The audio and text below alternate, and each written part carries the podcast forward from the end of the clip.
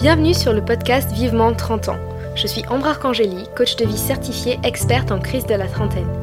Si à presque 30 ans tu as l'impression de ne pas vivre la vie que tu avais imaginée et que tu as envie de changer cela, alors tu es au bon endroit. Au travers de mon expérience personnelle, de témoignages d'invités et de techniques de coaching, je vais te montrer comment faire les changements nécessaires dans ta vie avec grâce et agilité. Être un trentenaire accompli ne rime pas forcément avec avoir un job à responsabilité, être propriétaire, marié et un bébé en route. Avoir 30 ans et être épanoui, c'est surtout créer et mener la vie de ses rêves à soi. Alors, c'est parti pour l'aventure. Bonjour à tous, j'espère que vous allez bien aujourd'hui. Dans ce nouvel épisode de Vivement 30 ans, on va aborder le sujet super important de notre corps qui change à 30 ans. À 30 ans, on sait tous, notre métabolisme ralentit, on a nos premières rides, nos premiers cheveux blancs, on doit modifier notre style de vie. Euh, moi perso, je tiens plus l'alcool, donc j'ai vraiment dû diminuer, voire complètement arrêter.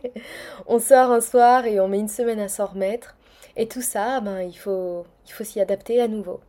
Mais au-delà de ça, on peut commencer aussi à ne plus aimer ce corps qui évolue, qui peut nous limiter, on voit que voilà, on a quelques signes de l'âge qui arrivent, on, se rend compte qu'on n'est pas immortel. Mais bon, ce corps peut aussi nous permettre de faire plein de choses merveilleuses. Et donc aujourd'hui, avec mon ami et coach Dominique, qui est coach de vie holistique, on va aborder ce sujet et je suis trop trop contente de l'avoir invitée euh, sur le podcast parce qu'elle va te donner plein de clés pour accepter et aimer ce corps qui change et qui peut nous paraître étranger vers 30 ans. C'est parti pour l'épisode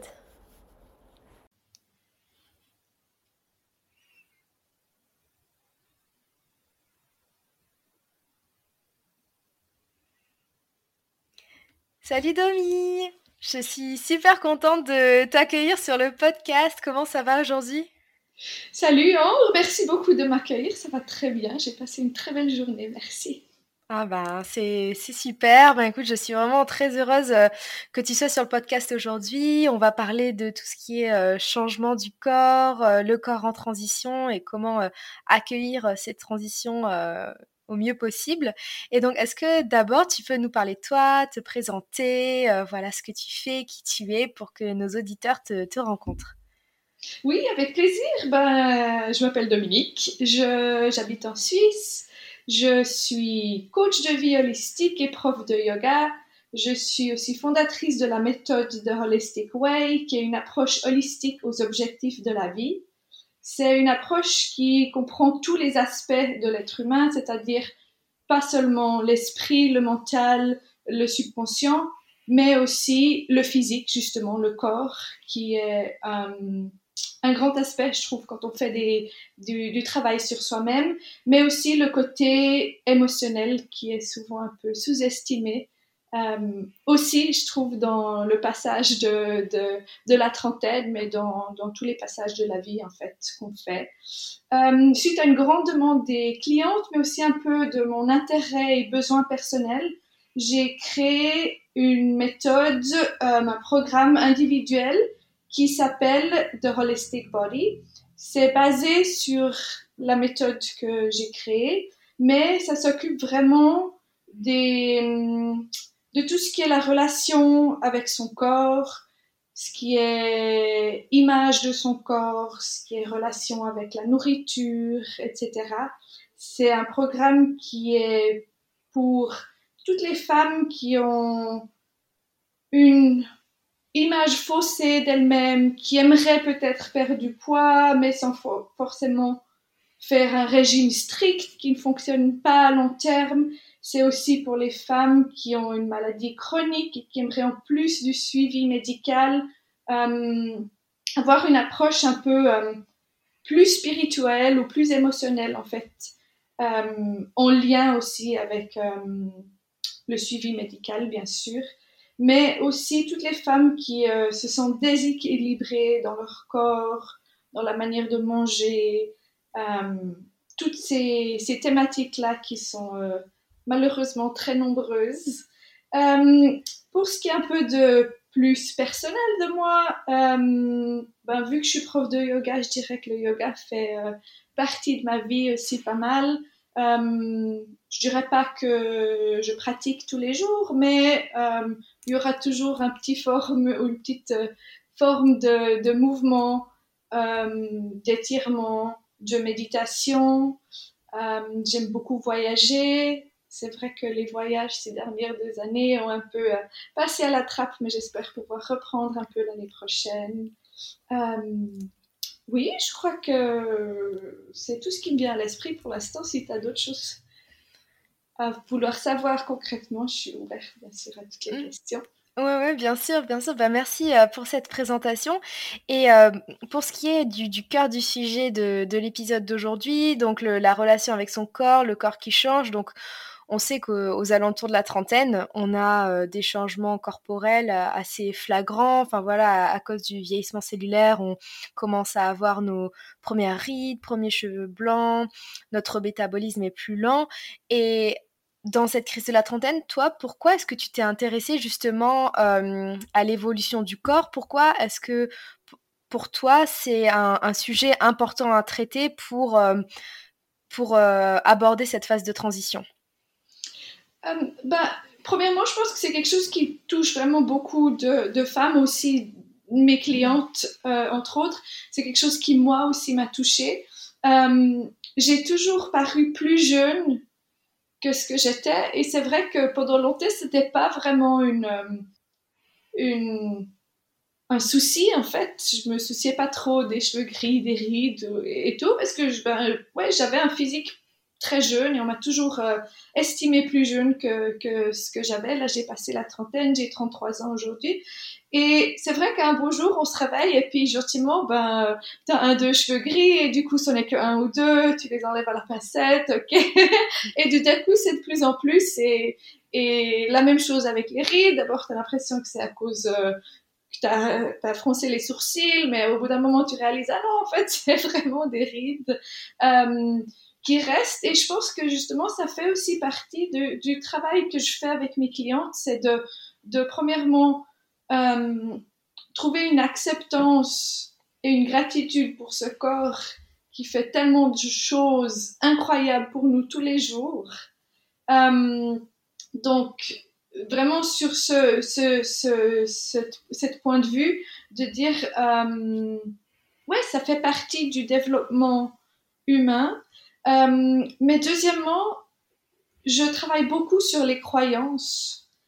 Et c'est vrai que, oui, le vieillissement cellulaire est quelque chose de vrai, mais en même temps, il y a beaucoup de croyances là autour. Et de trouver un juste milieu entre l'acceptance, euh, mais aussi de, de, choisir ses croyances, que peut-être il y a des gens qui ont 60 ans et qui n'ont pas de cheveux gris, comme il y a des gens qui n'ont pas du tout de rides et n'ont pas eu besoin de Botox, euh, de jouer aussi un peu avec les croyances qu'on a et de pas avoir une certaine attente à ce que, ah, de toute façon, ça va être euh, le déclinement corporel et que... je suis vouée à avoir des rides et des cheveux gris et, un métabolisme qui fonctionne plus lentement, mais de dire qu'est-ce que j'ai envie de croire, euh, comment je peux travailler sur mes croyances pour peut-être ralentir certains changements, peut-être éviter certains changements totalement, euh, mais aussi peut-être d'une certaine manière mieux les accueillir. Et du coup, euh, c'est vrai que dans mon travail, euh, vu que le corps est quand même un, élément clé euh, dans tout ce qui est changement, ce qui est atteinte de but, peu importe lesquels ce soit, que ce soit des, des objectifs physiques, que ce soit romantique, que ce soit dans un métier ou dans une carrière, euh, de vraiment travailler sur cet élément-là qui est euh, le corps. Et du coup, je pense que c'est vraiment euh, c'est au centre de tout, en fait, de toutes les transitions, entre autres aussi celle-là, où justement certains changements, en fait, qui viennent peut-être avec le passage de, l'âge de 30 ans, et on dit toujours 30, mais chez certains ça vient plus tôt, chez certains, certaines plus tard, de dire qu'on peut aussi travailler sur d'autres niveaux, sur d'autres aspects du, de, de l'être humain, en fait, que ce soit le, le mental, le subconscient. D'accord, d'accord. c'est super intéressant.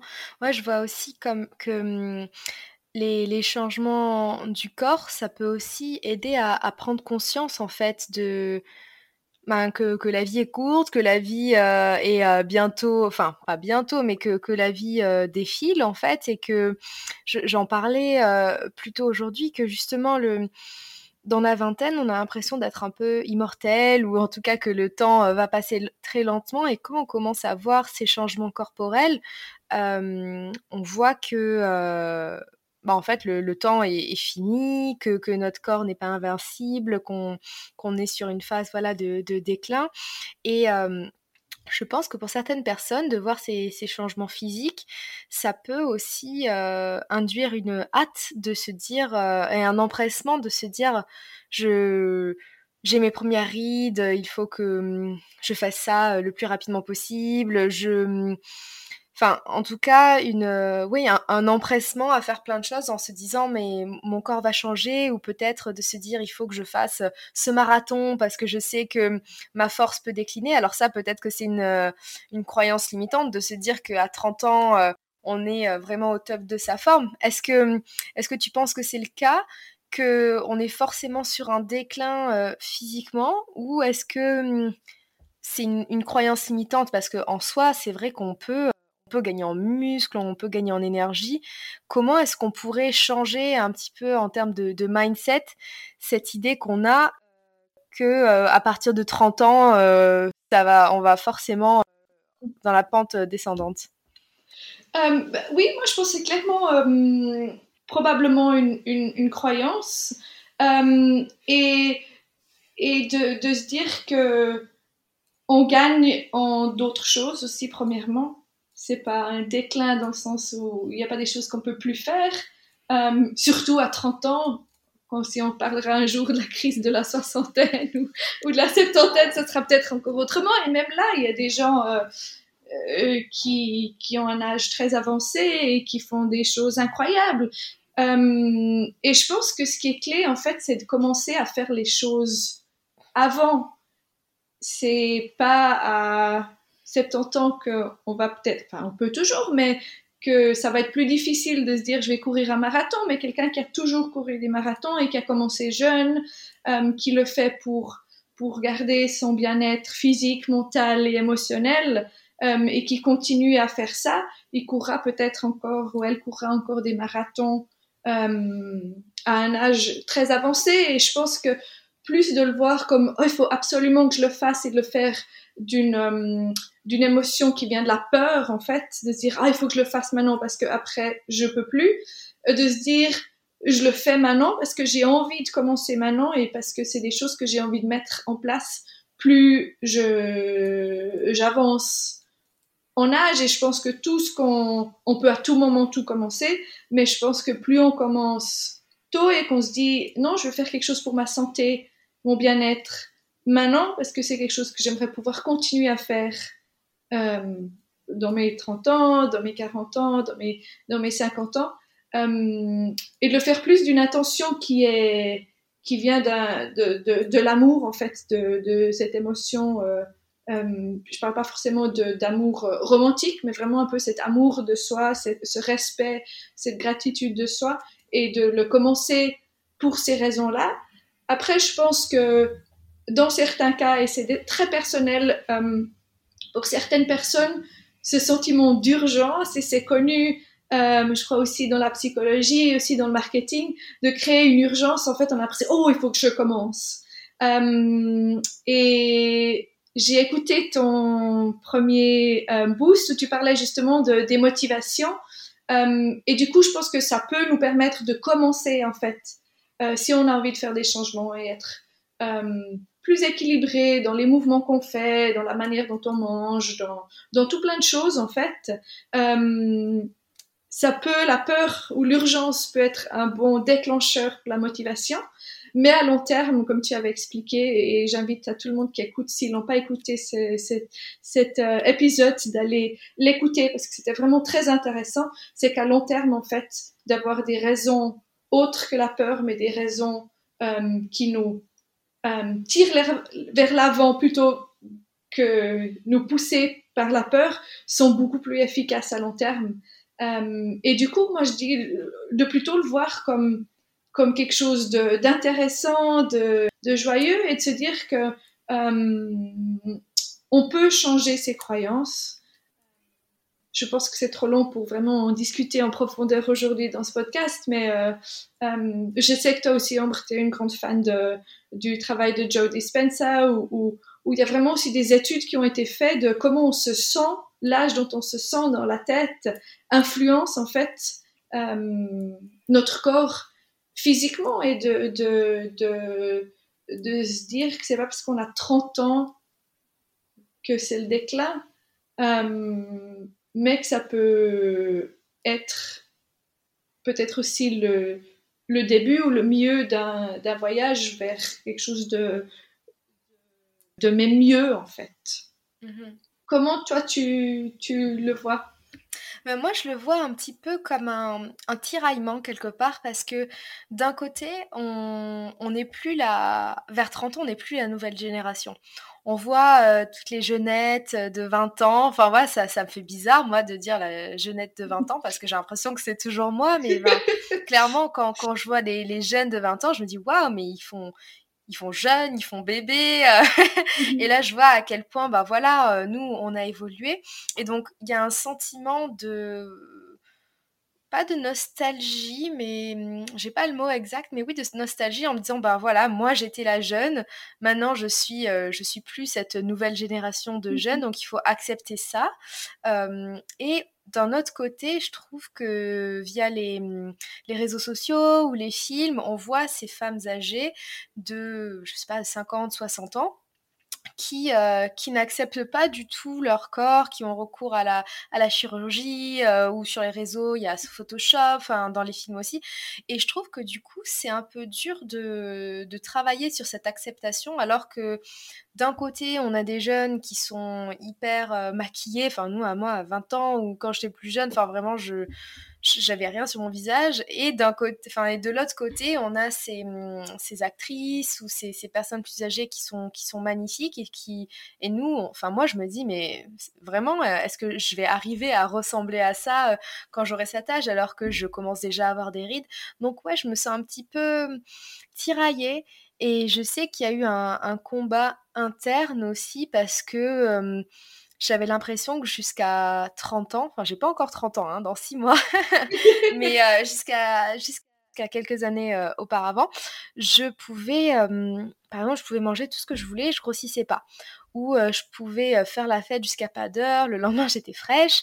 Et j'avais, maintenant j'ai comme cette impression que voilà, mon corps est plus lent, mon corps est plus exigeant, mon corps est plus sensible aussi dès que je bois un verre d'alcool, ça y est, je suis pétée et, euh, j'ai mal à la tête. Enfin, vraiment, euh, j'ai l'impression que voilà, mon corps est, moins résistant. Euh, d'un côté, donc ça, j'ai travaillé dessus. D'un côté, j'ai accepté que voilà, mon corps était moins résistant et qu'il rentrait plus dans une phase de de conservation quelque part, de on, allez c'est fini, on arrête euh, les bêtises, maintenant on prend soin de son corps, on arrête de mal manger euh, parce que bah, on a mal au ventre, on arrête de boire parce que le lendemain ça nous fait des migraines. C'est hum, au final, c'est le corps qui, dit stop un petit peu ou qui dit euh, on ralentit et maintenant on va se traiter sainement pour continuer à fonctionner le plus longtemps possible.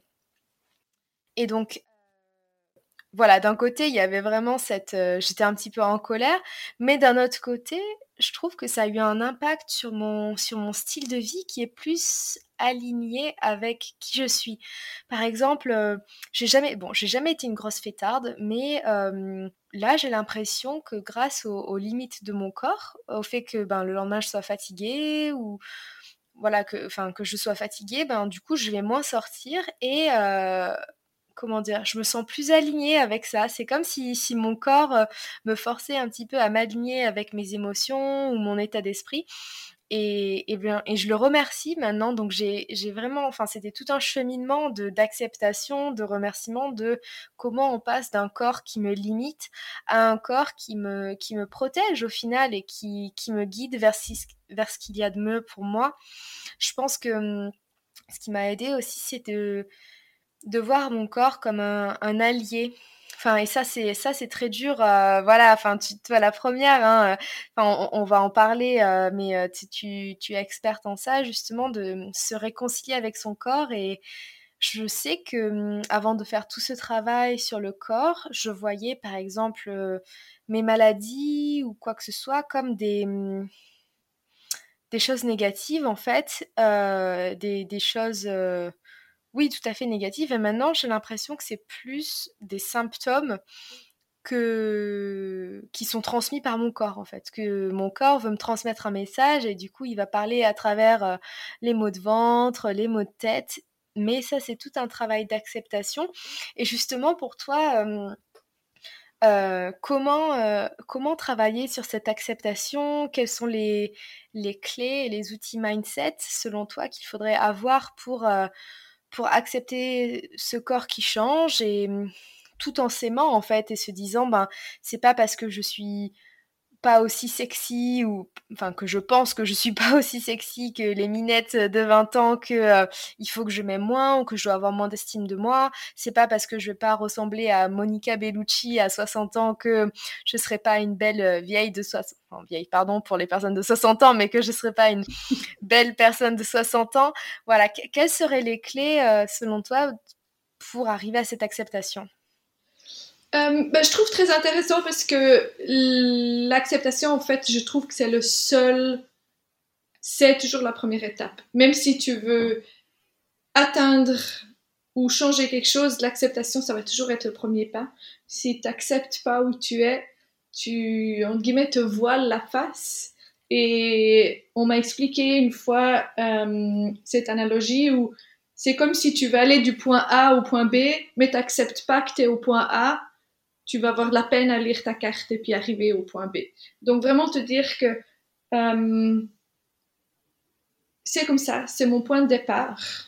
Et c'est mon point de départ, peu importe si je veux changer quelque chose ou je veux l'accepter. Et ce que je lis avec l'acceptation, c'est que quand tu arrives à l'acceptation authentique, pas juste celle que tu te dis parce que tu aimerais arriver au point B, celle où tu dis j'accepte où je suis, j'accepte mon corps, à un point où ça m'est égal si j'ai des cheveux gris, ça m'est égal si peut-être j'ai un de rides, ça m'est égal si j'ai peut-être un kilo ou deux de plus ou de moins, euh, où tu arrives à un point où ben voilà, c'est tu acceptes tellement, où tu permets aussi après au changement de, de prendre place. Euh, pour ce qui est corps, ce que pour moi, l'outil le plus utile de, d'acceptation, c'est de voir le corps pour les choses qu'il me permet de faire. Oui, j'aimerais toujours avoir moins de cheveux gris et j'aimerais bien sûr ne pas en avoir si c'était possible. Euh, mais en même temps, je suis reconnaissant d'avoir beaucoup de cheveux, d'avoir des longs cheveux, euh, j'ai un corps qui me permet de faire du yoga tous les jours. J'ai un corps qui me permet de, de prendre mes proches dans mes bras. J'ai euh, une voix pour que je puisse enregistrer des, des podcasts avec toi. Euh, et de vraiment essayer de pas d'ignorer ce qu'on apprécie peut-être moins, mais de donner plus d'importance aux choses dont on est fier, dont on est, on a de la, dont on, pour, pour qui on reçoit, on ressent de la gratitude, euh, et de voir ces choses en premier.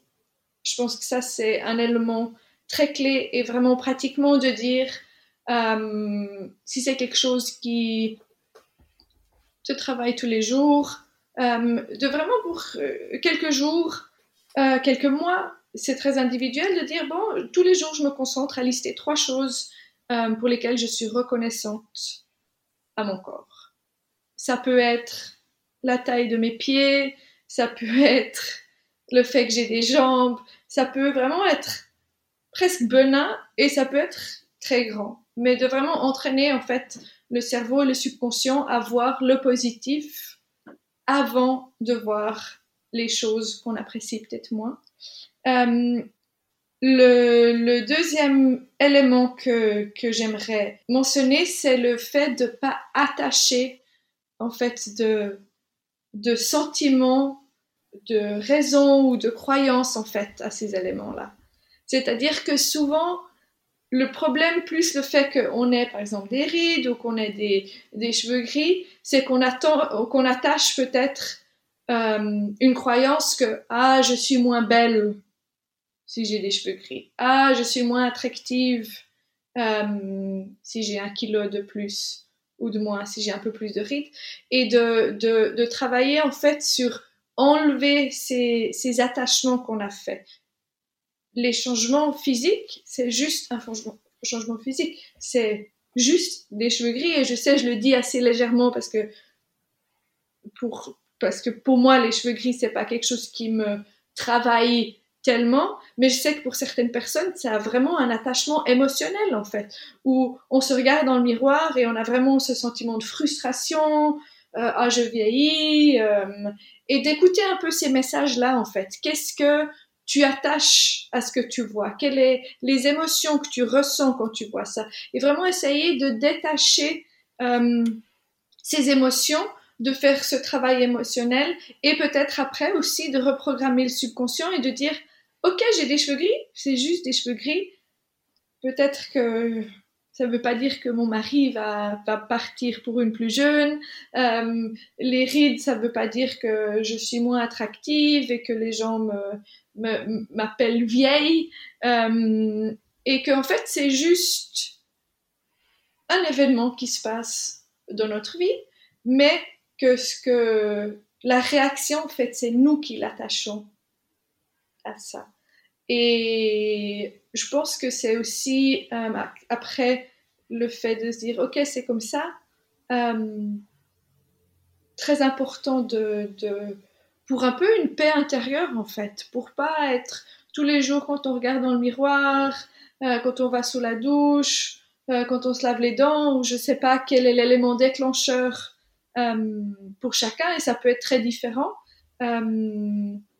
De pas à chaque fois être rappelé tout ce, bagage émotionnel et ces pensées qui remontent pour pouvoir vraiment trouver plus de neutralité à ce qui se passe dans le corps euh, et ces changements. Mhm. D'accord. Et est-ce que tu aurais des, hum, des, petits tips ou en tout cas un, début de travail pour euh, essayer de, de, reprogrammer ce subconscient? Donc déjà, là, ce que tu disais, de se focaliser sur ce qui est positif, sur la gratitude, est-ce que ça, ça peut être un premier travail? Et est-ce que ça suffit ou il y a un travail euh, au-delà qu'il faut faire? Je pense qu'il y a clairement euh, une deuxième étape et je pense que la gratitude, c'est très important de, le faire aussi en parallèle. Mais euh, je pense que premièrement, c'est d'observer en fait. Qu'est-ce que, que ça déclenche en toi en fait quand tu vois ces changements? Quelles sont premièrement les émotions? Quelles sont les pensées? Et moi, je dis toujours à mes clients, prenez votre téléphone, euh, euh, l'application des, on peut faire les notes, euh, dédiez-en une à ça, et à chaque fois que tu as quelque chose qui remonte, tu écris dans ton téléphone. Tu peux aussi le faire par écrit, bien sûr. J'ai toujours trouvé que c'était le, plus simple parce que souvent le téléphone, il est, jamais très loin. Euh, de vraiment noter, ok, c'est quoi que je pense? C'est quoi la pensée qui remonte? Est-ce que peut-être oui, les cheveux gris, ah, je suis vieille maintenant. C'est le début de la fin. Euh, et de noter ces choses, noter les émotions pour créer déjà euh, un peu une prise de conscience. Parce que toujours, ce qui est pas conscient, ce qui est dans le subconscient, en fait, a beaucoup plus d'impact que si on en est consciente. Et de commencer là, en fait, de réaliser, ok, c'est ce que je ressens, ok, c'est ce que je pense, c'est mes pensées, et ensuite se dire, est-ce que ça doit forcément être vrai? Déjà de soi-même, est-ce que je crois vraiment cette pensée? Parce que ce qui est un peu, euh, comment on dit, un peu difficile des fois avec les pensées, c'est qu'on a l'impression que c'est toujours la vérité. Mais c'est juste une pensée, ça peut être une pensée qui est plus du tout vraie, c'est peut-être quelque chose que tu as juste entendu et rentendu, et dans ce qui est un peu un ben, changement physique quand on vieillit, c'est quand même quelque chose de très présent, c'est quelque chose qui est beaucoup dans les médias, donc euh, c'est facile de croire ça, mais peut-être que on peut dire que c'est pas forcément vrai, et de commencer un peu à questionner ces, ces pensées qu'on a, et ce qui est très important aussi, je trouve, c'est le côté émotionnel, c'est que dans ce moment-là, si tu as l'espace mental, euh, physique que tu as besoin pour faire ce travail-là, c'est de vraiment permettre à ces émotions de remonter. De, si c'est un moment où tu es dans ta salle de bain et tu t'évites dans le miroir, ok, qu'est-ce que je ressens? Pas forcément de mettre un titre à cette émotion. Si tu as envie, tu peux, si c'est quelque chose qui, qui, qui, te, qui résonne avec toi, mais de vraiment essayer de décrire physiquement quel, à quoi ressent ressemble cette émotion. Est-ce que elle est plutôt dans ton torse, dans la gorge? Est-ce que c'est le cœur? Est-ce que c'est une boule au ventre? Est-ce que c'est gros? Est-ce que c'est petit? Est-ce que ça bouge? Est-ce que c'est stable? Euh, Et de juste permettre en fait à cette émotion d'être là en disant que c'est c'est juste un message en fait de quelque chose qui peut-être te fait peur, quelque chose qui te donne honte, quelque chose qui te rend triste, et de permettre en fait à ces émotions d'avoir la place qui, qui méritent d'avoir. Et souvent très vite, quand on permet à ces émotions d'être ressenties, ce que moi j'aime faire, c'est vraiment, je nomme l'émotion, des fois je, nomme juste ce que je ressens, et je dis je te vois, je t'entends, je te ressens. Et de juste accepter en fait cette émotion permet en fait à l'émotion de, partir et des fois ça peut être autant simple que ça pour qu'elle qu'elle qu'elle disparaisse. Et je pense que c'est une première étape que chacun peut faire à la maison sans trop de difficultés dans le sens où juste avoir un petit moment pour soi-même, euh, ça suffit pour faire ce travail-là.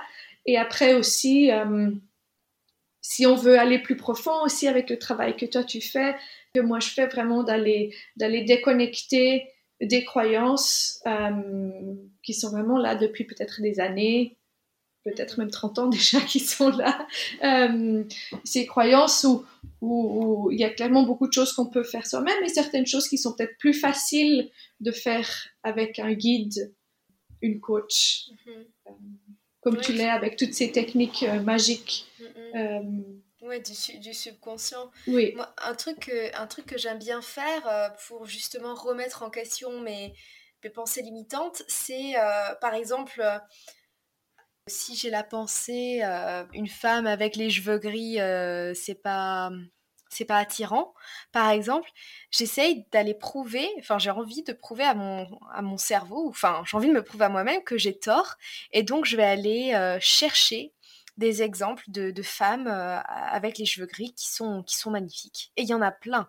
Et il y en a plein. Et il suffit de, voilà, de, quelques exemples pour me, prouver que j'ai tort, en fait. Et, et c'est le but aussi, c'est comme tu disais, de, remettre en question une, pensée, une croyance, de demander si, si elle nous appartient déjà ou si on l'a pas hérité de, de la société, de notre mère, de, enfin, bref, de, qui on veut, mais surtout de se dire est-ce qu'on l'accepte ou pas?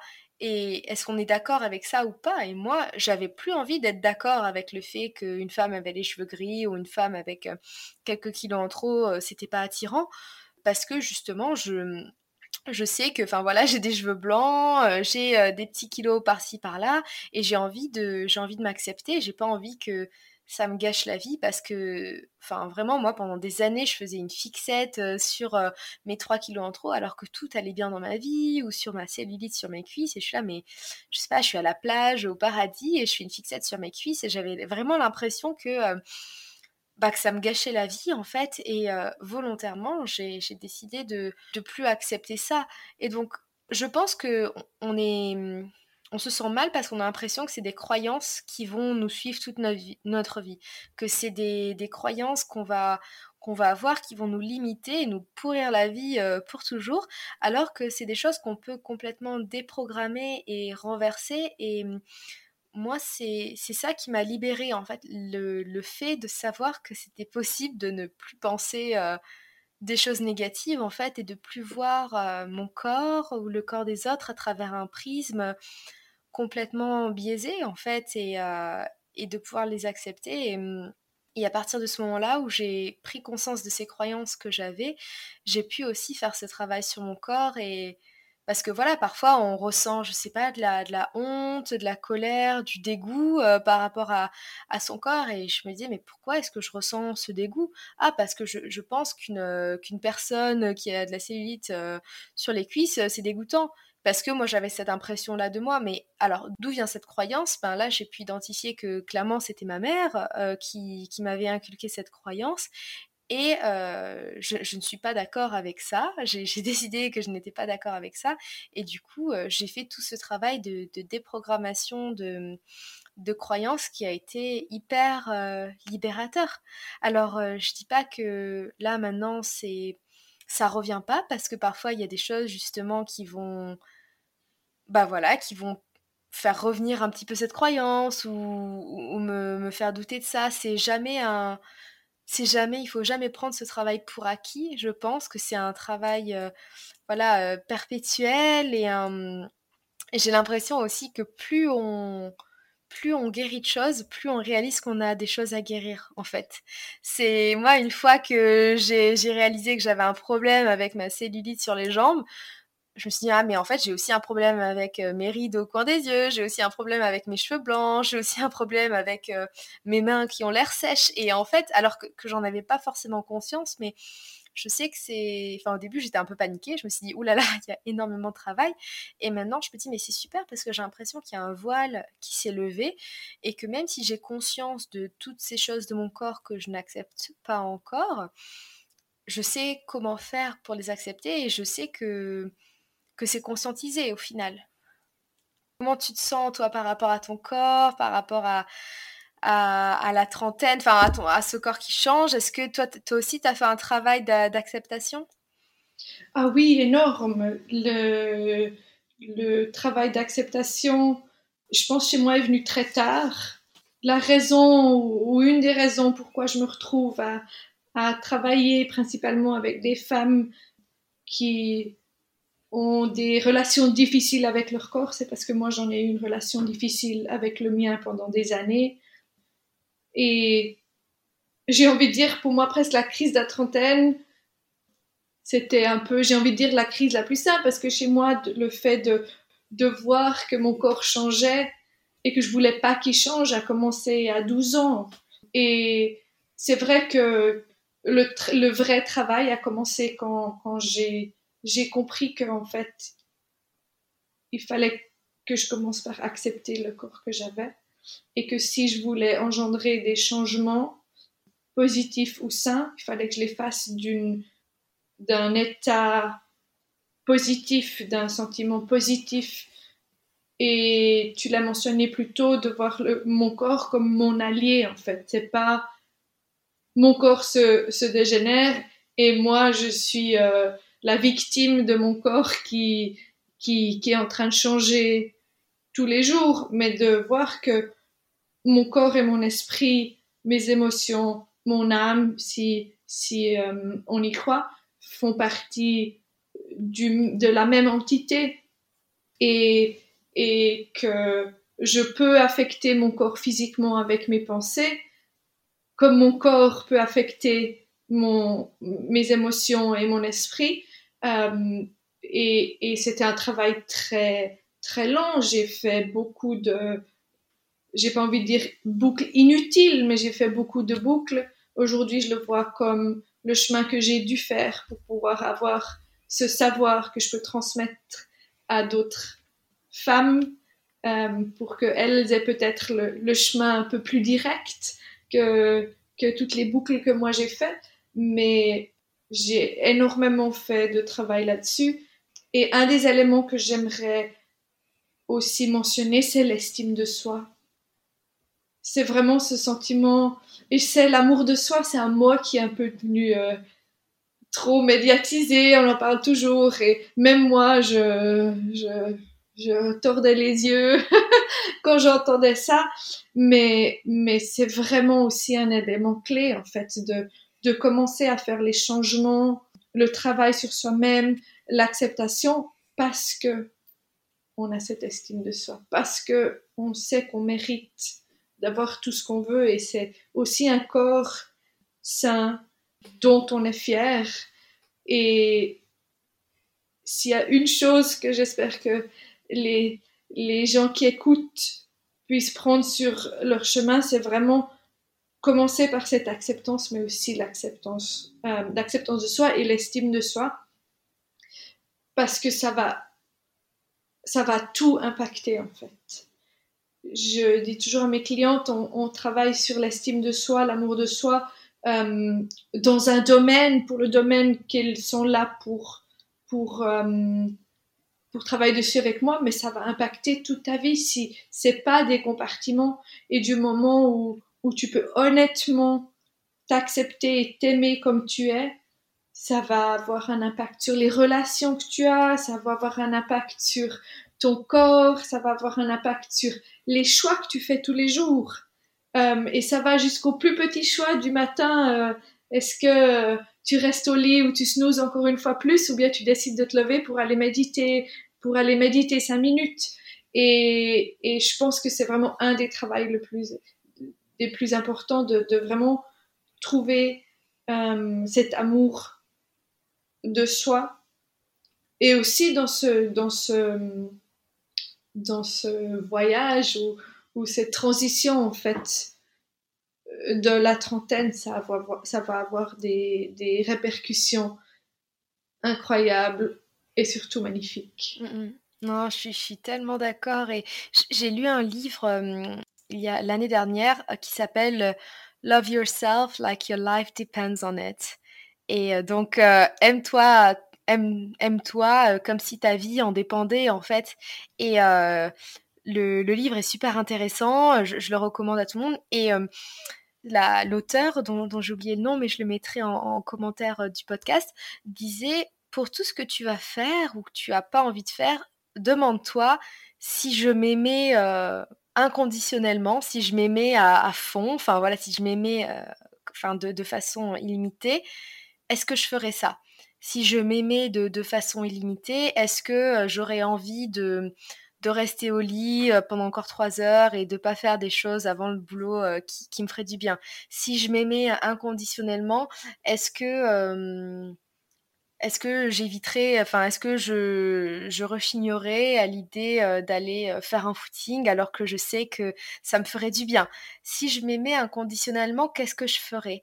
Et je sais que ça peut être une, astuce aussi pour, faire des choses difficiles et pour être dans dans cette acceptation, ben, si je m'aimais inconditionnellement, est-ce que ces cheveux blancs seraient importants pour moi? Si je m'aimais inconditionnellement, est-ce que euh, ce corps qui change, je, le rejetterais? Ben non, au final. Donc je pense que oui, l'amour inconditionnel, l'estime de soi, c'est vraiment... Euh, une des clés et tu, l'as vraiment euh, très bien résumé et je pense que nos auditeurs ils ont plein de, insights, plein de, plein de clés, euh, plein de... Hum, enfin voilà, j'espère qu'il y aura eu plein de déclics euh, grâce à, cet épisode. Est-ce que tu as quelque chose à rajouter en plus, un petit mot pour nos éditeurs euh, de fin de podcast? Je crois juste pour revenir au livre dont tu as parlé, je ne le connaissais pas du tout et je pense que je vais aller l'acheter maintenant.